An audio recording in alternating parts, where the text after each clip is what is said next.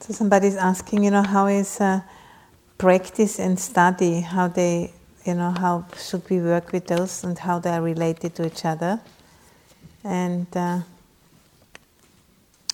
you know, we could say like if study without practice is is kind of useless, and practice without study it can be dangerous if you're not, not knowing what you're doing.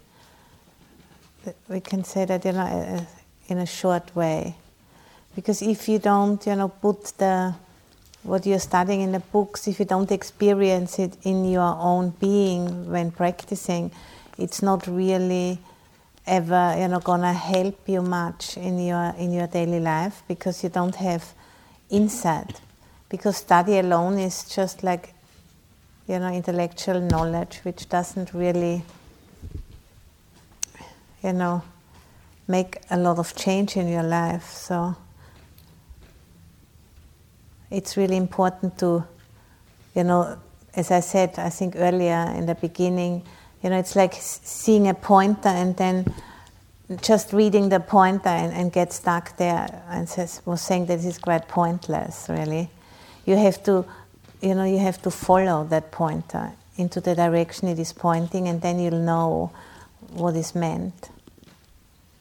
And just meditating and without having any instructions, there might be a few very exceptional people who can, you know, um, go very far in this way, but most people need some kind of a guidance at certain turning points of the practice where, can, where one can get lost, you know, especially if we have some very fascinating experiences, you know, which can happen sometimes it's very easy to get stuck on those experiences and uh, stuck for years, even, or very pleasant, uh, you know, experiences of of uh, samadhi.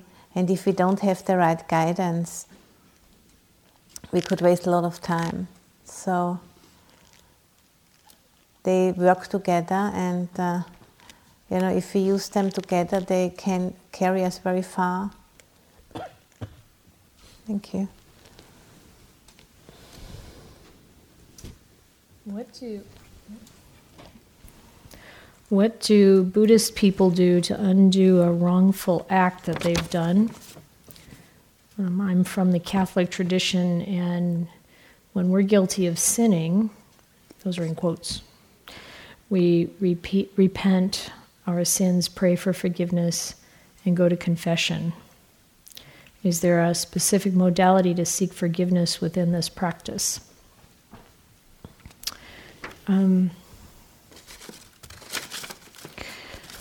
well, basically, in Buddhism, the Buddha repeatedly um, acknowledged and praised people for acknowledging what they've done. And he said, when you when you acknowledge what you've done and you decide to do better, then, you know, he always accepted that. Sometimes he gave people a bit of a lecture. but he said that's the way to growth. So I like Ajahn Brahm's way of framing it. He calls it the AFL method. And it's acknowledge, forgive, and learn. And that's really the the the formula that helps us improve. Of course, it depends on what we've done, and it's very helpful to make, of course, make amends and try to um, do what we can to right whatever wrong it is with people if we've harmed someone. And then it's also useful to um, do good things to counterbalance what we've done. Um, add more of the um, the good. So the you've probably heard this this simile many times of the the salt water. So if if you have a glass of water and you have a teaspoon of salt, and you put the salt in the water, and if the water represents the good and the salt represents the mistakes or the wrongful act, then it's pretty salty. But if you put that one teaspoon of salt in a lake, many good actions, many, many, many good actions, and then a teaspoon of salt, and you wouldn't even notice it. And that's the way karma kind of works. So once we, whatever we do, the karma is already out there. You can't take it back. But you can dilute it, and you can learn. And when the heart changes and the mind is is going in the in the upward, you might say, direction to purify, it really helps change which way you're going. It changes the results of the karma. In the monastic form, we have um, confession twice a month. And I really like that with each other. We discuss whatever of the 311 rules that we have that kind of govern your entire life um, might have been held better.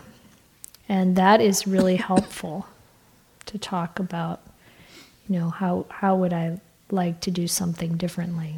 So if you have a good friend, um, they can't absolve you, but you can um, make progress in, in uh, becoming more skillful.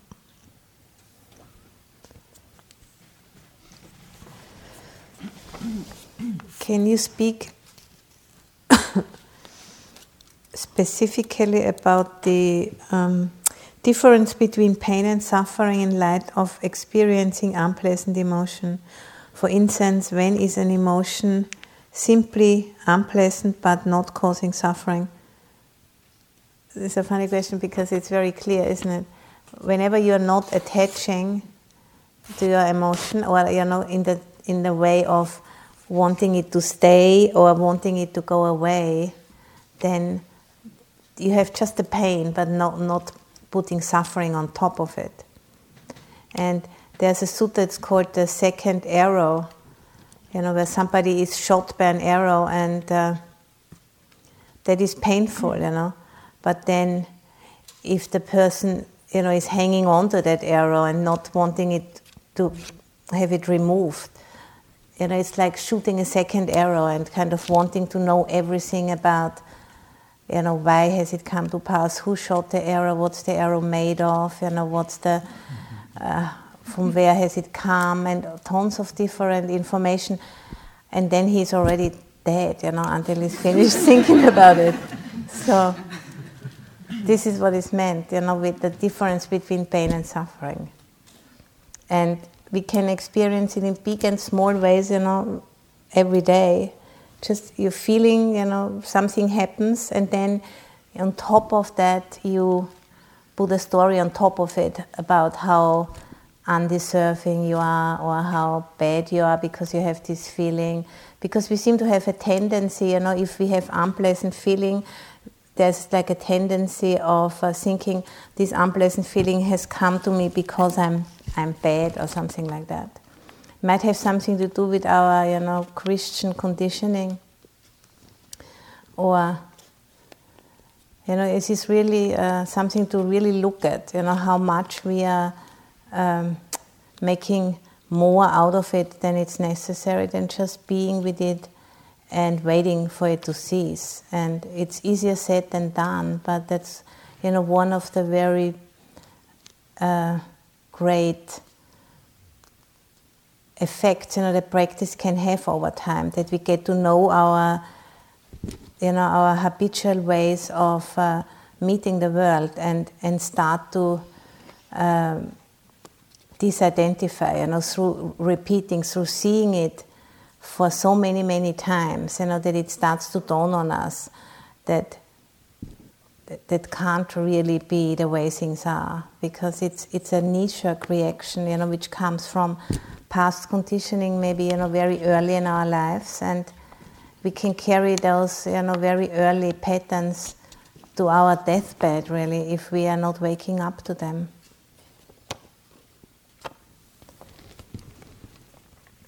when we are reborn, is it likely that I will be reincarnated as an animal? Um, if you act like an animal, there's a chance. um, but rebirth really is most likely going to be on the same trajectory you are in this life. So, if your mind is inclined towards that which uplifts, or as it says in the suttas, if you're practicing jhanas and you're in this beautiful mental state and you stay there a lot and you do this a lot, and this is where your mind is, then you're likely to uh, go on to that realm that's correlated with that jhana or that con- kind of level of concentration. If you're if you're doing good a lot, then you're likely to go into a heaven realm. The Buddha said if you keep the five precepts your whole life, you will definitely go to heaven. Or better, of course, if you're practicing and, and gaining insight. So the, the animal realm is considered to be a lower realm. And um, it's, it's, a, it's a realm filled with fear and we can see a lot of human behavior that's very like animals, in that, you know, it's aggressive and harsh and, um, you know, so if you're um, not acting that way or thinking that way, then it's, I can't, I can't see in the terms of the way karma works that you're likely to go, go down in that way. And um, there's also another uh, a story that in the scriptures that talks about it being very rare once one is has an animal birth it's rare to become a human and that's primarily because it's hard to make merit uh, as an animal although we know lots of animals that do and we can encourage them to do good and come back as a human being.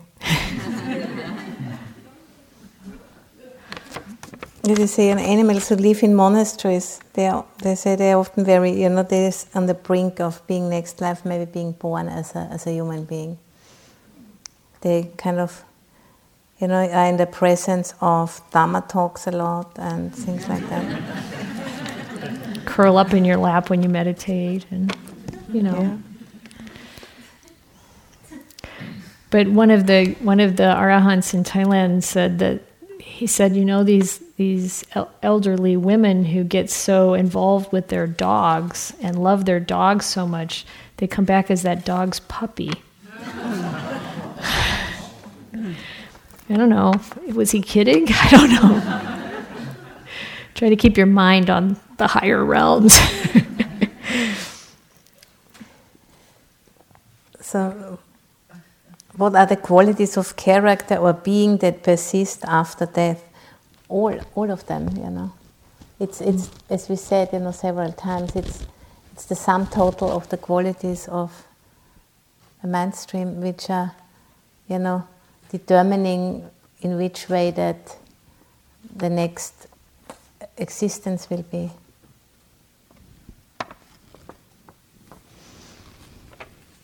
My breathing gets tight and unnatural when I start paying attention to the breath. Do you have suggestions on ways to relax and make the breath go back to normal?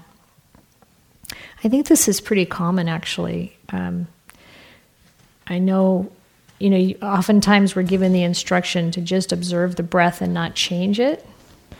And then I know my experience is as soon as I watch it, it changes. So I think I think that's probably pretty common, and it may become tighter or um, just seeming unnatural. But there's um, a particular tradition in Thailand, um, in the Thai forest tradition, a group that talks about making the breath comfortable. So it's not like you're trying to do some kind of, you know, special breathing or anything, but to just think in terms of well, if I make the breath a little bit longer, is that more comfortable?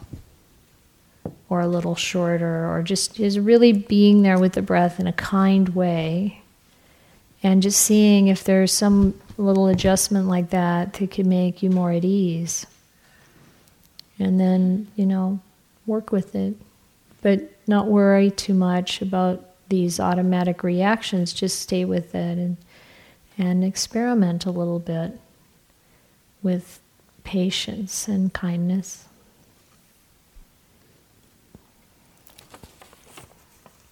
Um, when I'm back in, in my daily life, how can I know what is appropriate or healthy amount of entertainment, beautification, and adornment? I think you know if you have to see how much, how many percent of your salary goes into it. I think that would be a good way. If it's fifty percent, yeah, that would fifty percent would be a lot. Yeah. and also, you know, why are you doing it? Do you know? Is it kind of out of of uh, you know wanting to distract yourself from what you, from your experience, or are you really you know using because there's lots of very good quality you know uh, films and and books and theater and things out there. I'm sure, and. Uh, to just you know use it for uplifting the mind, inspiring the mind, and uh, informing ourselves about you know what's going on in the world. I think that's a, a very good thing.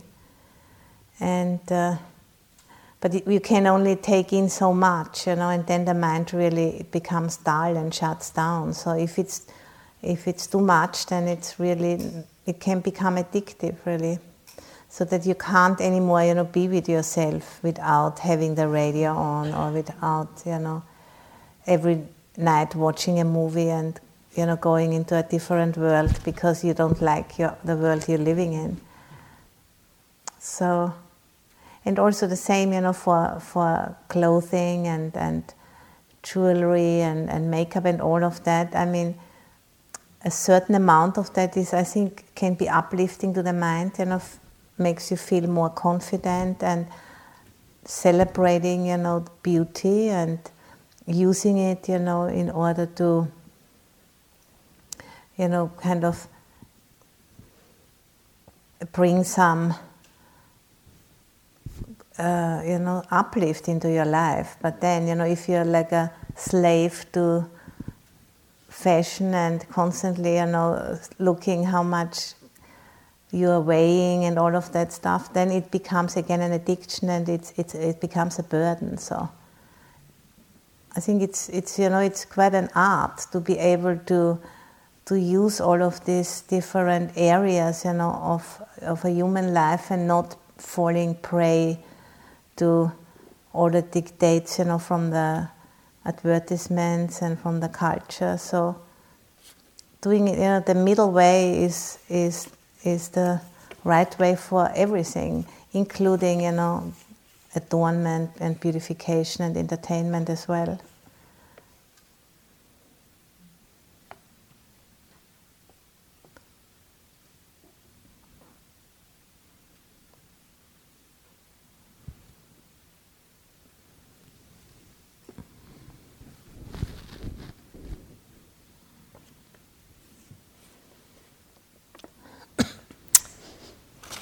Thank you, Ayya Santussika, for sharing about your mother. My father passed away last year, and my mother is in poor health. I feel I was not prepared, and I did not help prepare my father for his death. I do not want to make the same mistake I did with my father. What advice would you give to prepare? It's a very good question. It's a very important question. Uh, of course, it's challenging material. And I would be very careful not to bring um, guilt around whatever happened with your father. Because a lot of whether or not people are prepared for death is their own business, and how they go through death is their own um, kind of karma and um, their process, really. It's like so many other things with people that we care about, there's only so much we can do. And they have their own their own process. But now that there's an opportunity to consider how uh, to support your mother and to look for yourself how you will face your own death, then um, asking those key questions of what still is left undone for her or for you, and how you might support her in doing anything that she would still like to do or talk with anyone, um, forgive.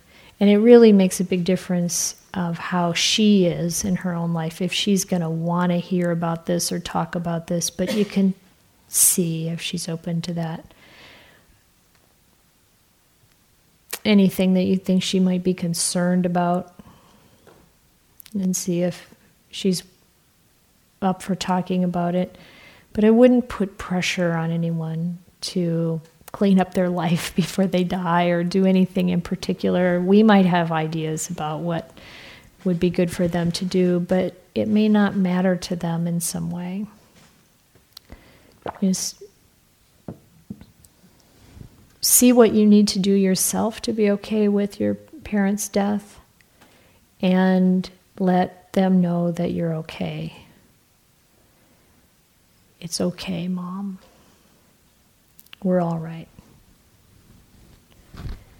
Um, of course, in preparation for death, we, you know, I don't know how far your mother's into this process, but it's very good to discuss what people want and um, you know what they want when they die, what they want when they become ill. It's very good to make out the advance directives for yourself and uh, help your family members with that. To find to know, you know, like how do you want to be cared for if you can't make decisions for yourself? And these are challenging uh, conversations. They can be challenging conversations to have, but they're incredibly valuable for many people. It's very, very useful to know what people want so that when the time comes that you have to make decisions, you're really making decisions based on what they've asked for, not something you have to decide for them. And I think as children, we really have um, you know the right to ask our parents what they actually want. And i i don't want to make this decision for you mom. I want you to tell me if you would prefer to have you know lots of medical treatment or if you would prefer to die naturally. Do you want to die at home? Would you rather be in the hospital? We can't control all of that but let's see if we can do kind of what you'd like to have. I had this conversation with my mother at least seven times in the last 10 years and we we would update it. I know people who like visit this every year. Just I mean you get better at it over time and you and you start to realize more of the nuances of of what you might want to be um, thinking about and prepared for. So there are um, forms that you can get from various places online, um, Five Wishes is one, and there are there are other kinds of advanced directives, and there are lots of great books out there about death and dying that can help you prepare. And I think from from a, a perspective of Buddhism, I think it's it's really nice to look into courses. Um, I just did one at the beginning of this year um, on the heavenly messengers, so aging, sickness, death, and awakening, and to really kind of put all of the practical, the practical pieces and the spiritual pieces into place. Hope that's useful. Oh yeah, we've got the those sessions are recorded and they're on our website for Karuna Buddhist Vihara, so you could listen and you'd be welcome to also come and, and visit us and talk more about this sometime.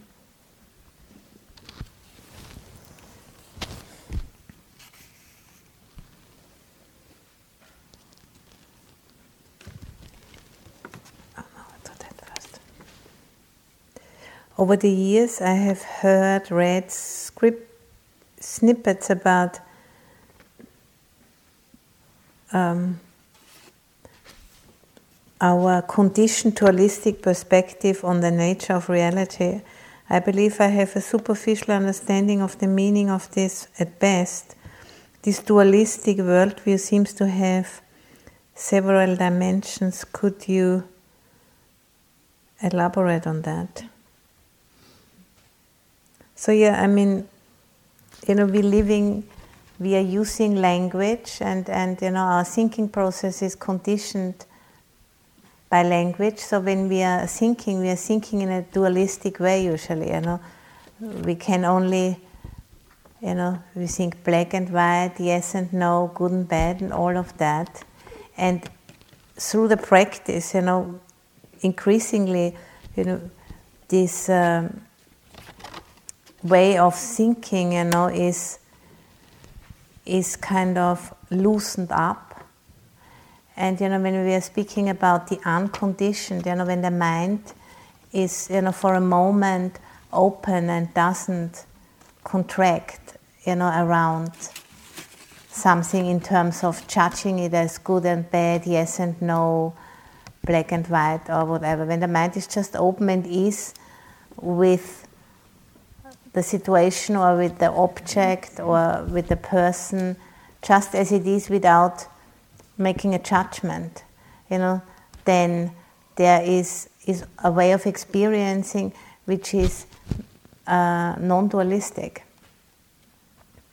and uh, because you know we are deeply uh, you know in, influenced of course you know by, by language and our whole thinking process is is like actually, you know, we are thinking in in the way you know we are we are speaking also. So it's a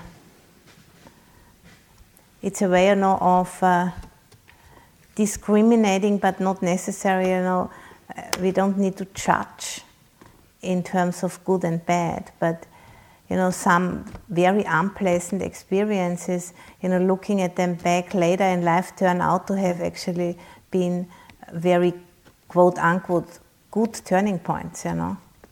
In my life at least, you know, I've had several experiences which were looking to be, you know, very negative and bad and everything went wrong. But now looking back onto it, they have actually been very crucial turning points and were the best things what could have ever happened to me. Because I wouldn't have, you know, been able to wake up. So, you know, that there's a very clear indicator that because if we are seeing it just you know in a very short time frame just a small outlook then something can be good in a, in a bigger context it, it can be bad and vice versa so you know we are not really able to decide what is what because it depends. It all depends. It's all interdependent. So this is why you know the practice is going in that direction to not judge. I mean to still you know discriminate and and and live in a way you know which is which is wholesome, which means you know first of all not harming oneself and not harming other other beings. But otherwise, you know, it's it's uh, over you know over time in the practice there comes you know like uh, an inner kind of readiness to to not judge things so much anymore and to, to step a little bit back from that and and allowing you know things to go their own way without necessarily always interfering and wanting to make it all suitable you know, for what I like. And you know, those teachings, those non-dualistic teachings, they are basically, you know, geared towards that to to allow us, you know, to be more able to stay open.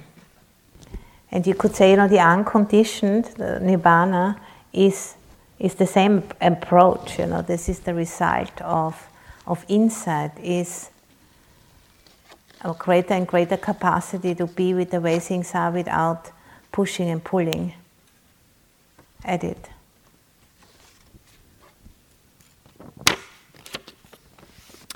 What is Buddhist understanding of queerness? How do we relate to being gender queer or transgender in light of the teachings on not on no self?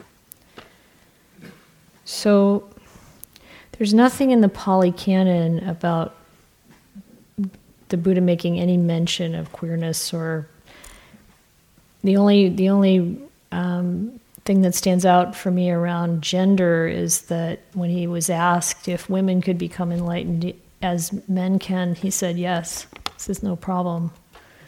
So we can extrapolate from that and, and the fact that there's nothing in there. There's certainly no admonishment or any kind of anything um, about that. That it falls into the category of things that the the Buddha didn't talk about things unless they were pertinent to enlightenment. So he he wanted to teach and talk about the things that matter for us to wake up. And what gender you are, what gender you identify with, I don't think has anything to do with that. It's my sense. It's of course important that we're comfortable with ourselves and are treated um, kindly and fairly and all of those things. So there's a whole range of of um, you know things around that to pay attention to and take care of ourselves and so on. But the Buddha again and again was kind of um, undercutting the values of the time that would sort of put people in categories. And the categories he kept sorting us into are are these people virtuous? Are they are they keeping precepts? Are they honest? Are they, you know, he said these are the people to look up to. The kind, um, harmless. So that's what I would say. I think that, um, you know, how how we relate to the world based on our gender and how we relate to each other, of course, is very much a part of our conventional experience. But in ultimate sense, so no self, when we recognize that this conglomeration of what we think we are really isn't a we after all, and then of course this all all those differences f- kind of fall away. And there are deities. I mean, you're going to get reborn probably, unless you get on the stick here and get enlightened. but, um, or maybe I should just talk about myself. I'm going to get reborn unless I get on the stick and become enlightened. Um, but there, you know, there's discussion in the canon or you know references to different deities that don't have gender. Um, that don't get born the way we get born. They're spontaneously reborn somewhere. It's you know they're. So I um yeah I think I think um, living as virtuously as we can, regardless of how that feels or works for us, and being as kind and respectful of each other as we can be, regardless. It's what I think is going on in Buddhism. Mm-hmm. What do you mm-hmm. think? and then you know through through increasing insight, you know those um, you know identifications with oneself as anything, they you know they are kind of getting more and more diluted. Same as what I said before, you know, those, the dualistic thinking gets more and more spacious, so everything gets more and more spacious, and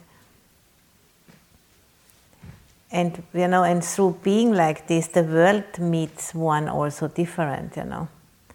So it's just like a yeah there's more and more space around identification whatever identification it is. And and one way you know how we can kind of uh, express what merit is merit is space around experience. You know, and then through having the space around experience, we can learn even more from our experience. So it's like a self-perpetuating goes to more and more you know opening up of the mind and the walls coming down more and more. And there's less and less concern about me and my identity and uh, you know that's that's an ongoing kind of a project really and uh,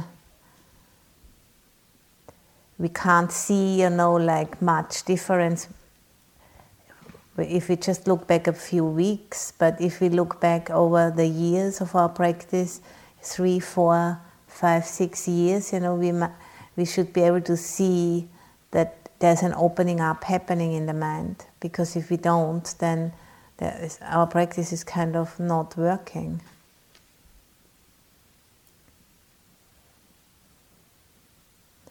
Okay.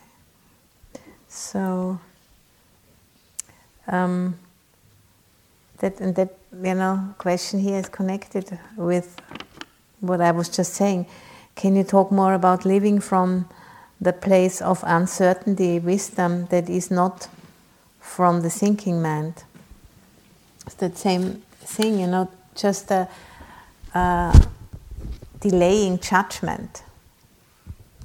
You know, which doesn't mean we are not discriminating, but judgment means, you know, in, in terms of is this good or bad, you know, f- for me, because it really depends on on the time frame you're looking at, and I think you know what the teaching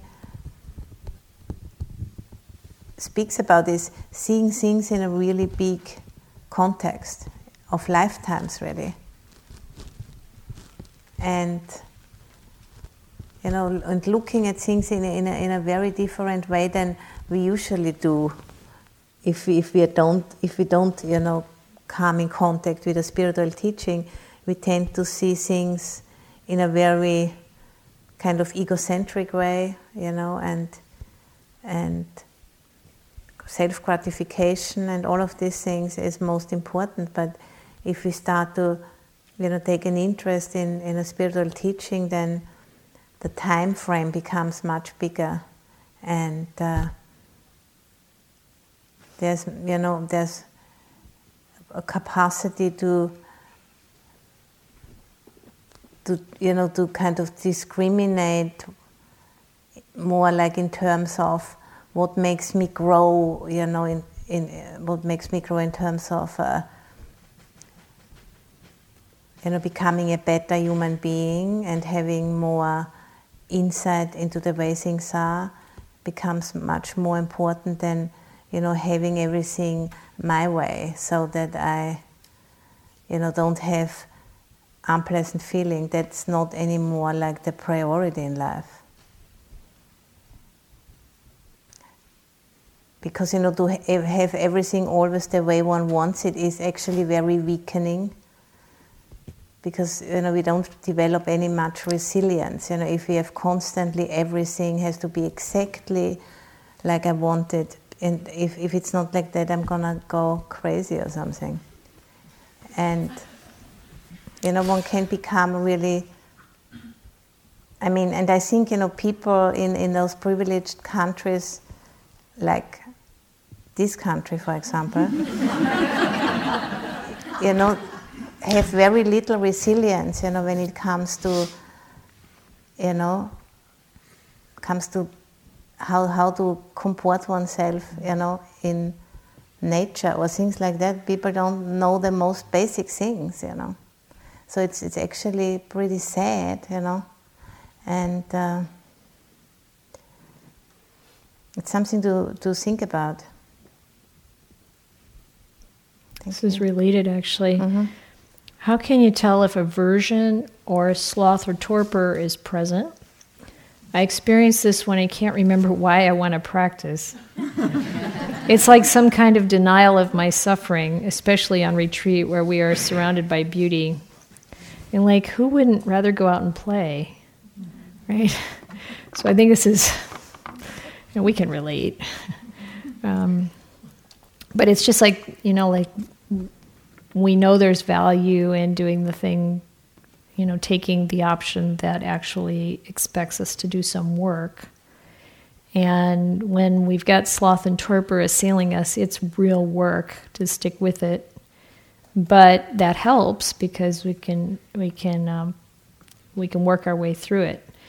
So knowing, I mean, I think um, I'm I'm not sure if the way this is written, you mean can we tell whether it's sloth or torpor or aversion? But sloth and sloth and torpor, of course, are you know you're sitting there dull and and drowsy, and um, then aversion can arise towards you're having sloth and torpor, or aversion could be underneath the sloth and torpor, which I think might be what the what the person who wrote this meant. And this idea of denial, these are all ways in which we are trying to back away from feeling what we don't want to feel. And there are really so many more um, routines and techniques we've got to do that. So um, think I think in here I might have mentioned, you know, working with a coach that could help me face what I was experiencing.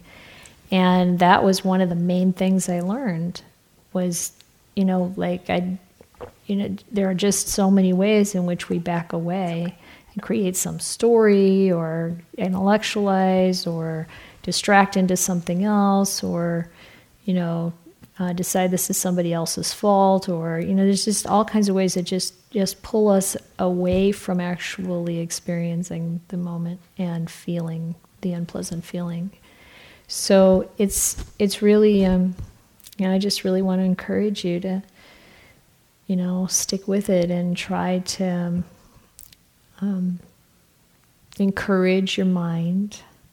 And don't worry if there are hindrances, you know, they'll go away. You can just, you know, you can outlast them.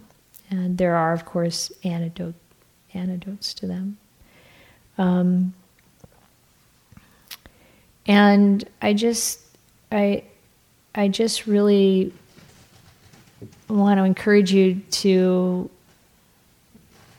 listen to the stories of people who have gotten through big blocks in their in their minds and really become much more free as a result because the payoff is incredible once you're able to really be with this experience and follow it all the way through and um, develop the ability to master it, really.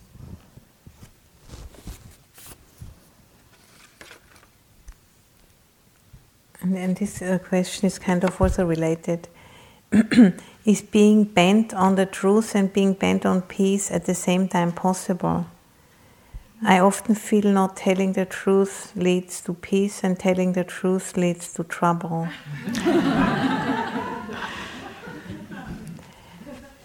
and I think, as, as Ayya Santussika said, you know, it, it, it might take some time, you know, to being bent on truth might initially not feel very peaceful because, you know, you have to work through certain things. But it's it's leading in that direction, you know, and, and any other kind of peace which which isn't coming from having a true insight, you know, in the way things are, is not real peace. It is, is very shake on very shaky ground, and it's not gonna last. So if we want lasting peace, then we have to go through those, you know, phases of, of maybe great hardship, you know, and having to work through layers of of uh, conditioning and it might take time and painful and everything like that but it will f- lead to truth. And you know and if there's like certain people who who are not receptive to the truth then you don't necessarily have to steamroll them with the truth really you can just kind of um, you know treat people in the way they what they can take because it's not necessary that we have to uh, you know, tell people everything uh, what we consider to be the truth. We can just, you know, keep that to ourselves and maybe, you know, kind of remove ourselves from the scene if that's if it's not possible to speak about it, and uh, you know, have cultivate friends who are receptive for that and and pull away from people who are not. There's even one of the suttas is, you know, uh, also one of the chants. You know, the Buddha is speaking very often from, you know, um, not spending too much time with foolish people and seeking out, you know, wise people because that really helps, you know, cultivating the mind. And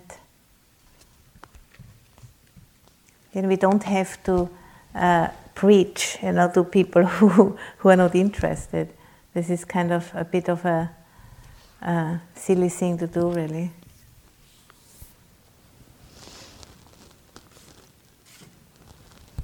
I'd like to just add on to that that one of the things that may seem obvious but wasn't obvious to me years ago was that um, there were a lot of things I didn't have to say at all that would cause trouble.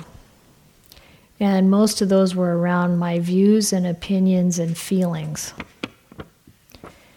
And once I was able to grasp the reality that my views and opinions and feelings are all unstable and unreliable, they're not truth. I didn't have to tell people that truth. And that was a big um, help. And um, the other place where I think we need some discernment around truth is um, sometimes telling people something and you know that their own view is distorted in a way that they're going to turn that into something that's not true. It's better not to go there, I think, to not offer them something that they're going to twist in a way that leads to trouble because it's not true anymore. I hope that makes some sense. Um, so, just a couple other little thoughts about that. Even when the mind is still, the thinking in, in back, there remains the narrator, the one that sees or the consciousness. Do you ever get beyond or is that even the aim? Um, I mean, certainly there there are these different levels of of consciousness that where the thinking stops. But from my perspective, um, that's one kind of aim, but the ultimate aim is insight.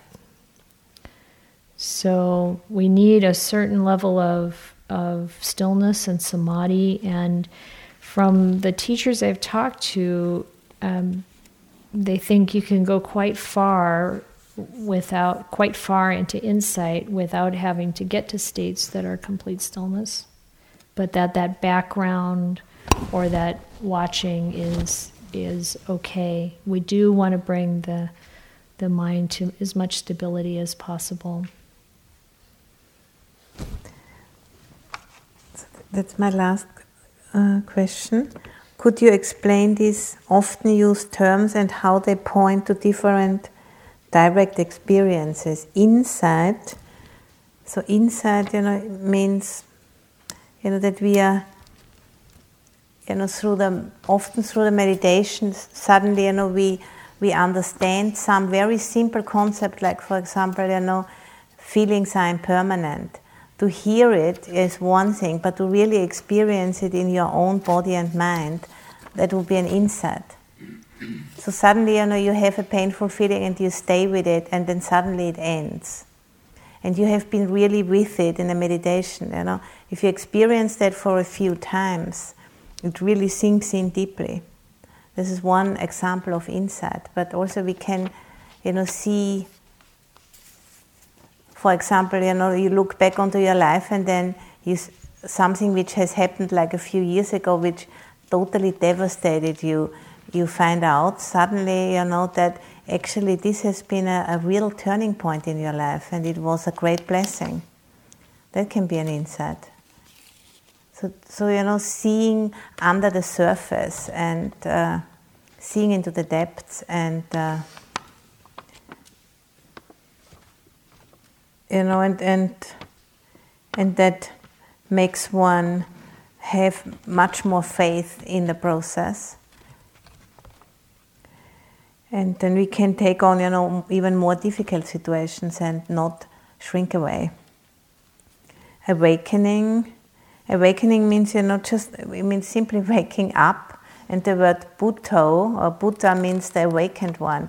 This is someone, you know, who is, who is not completely identified, you know, with feelings, perceptions, thoughts. Someone who is aware and awake. Oh, somebody who is completely caught up in the thinking mind and completely identified is, is like being asleep. And then if, but if you know what's going on in the mind and in the body, you're awake. And it can be temporarily, you know, or it can be a, a permanent, like a fully enlightened being would be permanently awake, would not be sucked in into anything anymore, you know, because the greed, hatred, and delusion has been uh, completely let go of. So all of us here in this room, you know, we are all awake to a certain degree, otherwise we wouldn't have even bothered to come here. But we are not fully awake because we are not yet fully enlightened. But we are on the way and emptiness. Emptiness is, you know, as Ayya Santussika was saying today, I think, empty of self. You know, all phenomena, my body and the basket here and the hole here, they are all empty of an unchanging core entity. So, you know, when my body dies and falls to pieces, there's no, no little bit left over which you can say that's the core of Santacitta. There will be nothing left, nothing whatsoever. Everything will go back to the elements, you know, all of the body parts and the bones and everything. And just, you know, the consciousness will seek rebirth in, a, in, a, in, another body. And then, once that body gets old or dies for some reason, it go, goes back to the elements and consciousness will move on. So that's what meant with emptiness. You know, this body is empty of self because when it dies, it goes back to the elements and there's nothing left. It is empty because this body consists, you know, of the elements which are you know, earth element and fire element, just the same elements which are all around us, you know, out there in the forest and in the walls of the building you know, and those elements, they come, you know, from the Big Bang uh, 14 billion years ago. They have been exploding out into the universe and getting recycled since then, constantly recycled. And, you know, form different entities, different phenomena, fall to pieces again, and nothing is ever lost. It's, it's uh, wonderful, I think. I find it very wonderful to think, you know, that my the elements in my body, you know, might have been belonging to a dinosaur some years ago. Is, isn't that wonderful to think in that way? I find this very spacious way of um, of you know having looking onto one's uh, experience. It just makes it all so much bigger and and you know, if we have space around experience, we not only have a more enjoyable life, but we also have much more capacity to to look into the depths of it because it's not all like this constantly me me me me me everything has to be exactly like i wanted and last but not least spacious awareness actually this was i was just speaking about you know that to create space in one's life by looking at things in a different way. Thank you. So, this will be my last question. There's actually three in one. How to live with someone that doesn't practice this way of life? Um,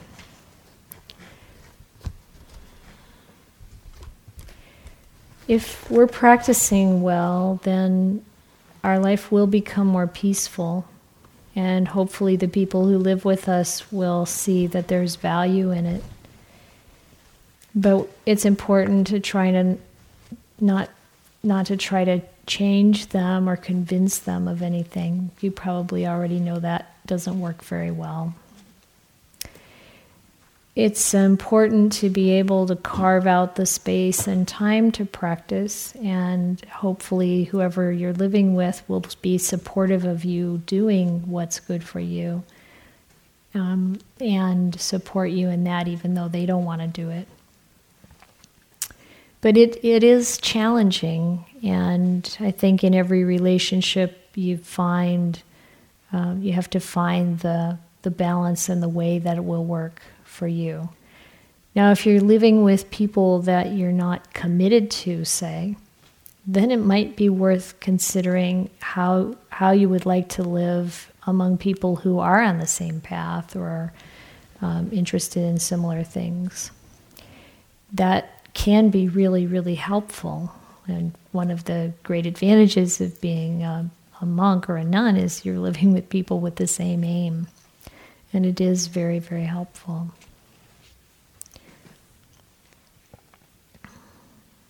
I think respecting each other for your choices of how you want to live your life is important, even if you don't agree. How to let go of guilt. I, I think um, guilt is really another unwholesome mental state. So, again, back to that idea of acknowledging what we've done and forgiving ourselves for that and learning from it. And when we learn from it and we decide, I'm not going to do that anymore, I'm going to vo- try not to do that anymore, and we and we go about our our life not doing that anymore, then it gets um, more and more diluted as it um, as we change. And so, when guilt arises in the mind over something that we've done in the past, it's good to recognize it as as unhelpful and unwholesome, and to bring in wholesome states. So, reminding ourselves, I don't do that anymore or I'm I'm taking action to recover or repair what happened and uh, remind yourself of the good that you're doing. The more we put the attention on the good that we're doing, not in some way that glosses over our our bad habits, but in a way that is actually truthful. But you know, do good and avoid doing things that are not good and acknowledge that you're able to do that. What you're what you're doing that's wholesome and how you're avoiding the unwholesome. And keep reminding yourself that this is you are on an upward path and you are taking action and you are learning. Um, and this i think is the last one is venting about a difficult situation considered gossiping. It can be, it certainly can be. Um, but sometimes it's really useful to talk about what's happening, and I think it's good to have some ground rules around that so that it doesn't become gossiping. So it's better if you can identify someone in your life who's going to be able to listen and not pass on what you're going to say, what you say, uh, who can listen to you without jumping on the bandwagon of how awful so and so is, but hold that in a balanced way, that would be the best. And that you're talking to them specifically to work through what's happening, you're not just grousing.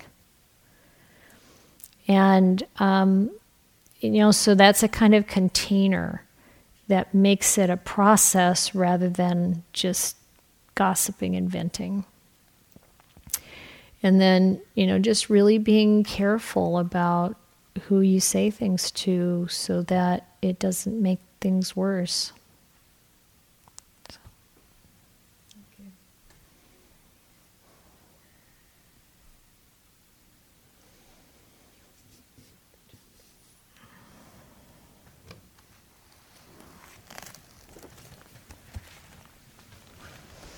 Um, there's been a request for some Pali chanting. So we're going to um, honor that request. Thank you for listening. To learn how you can support the teachers and Dharma Seed, please visit dharma dharmaseed.org slash donate.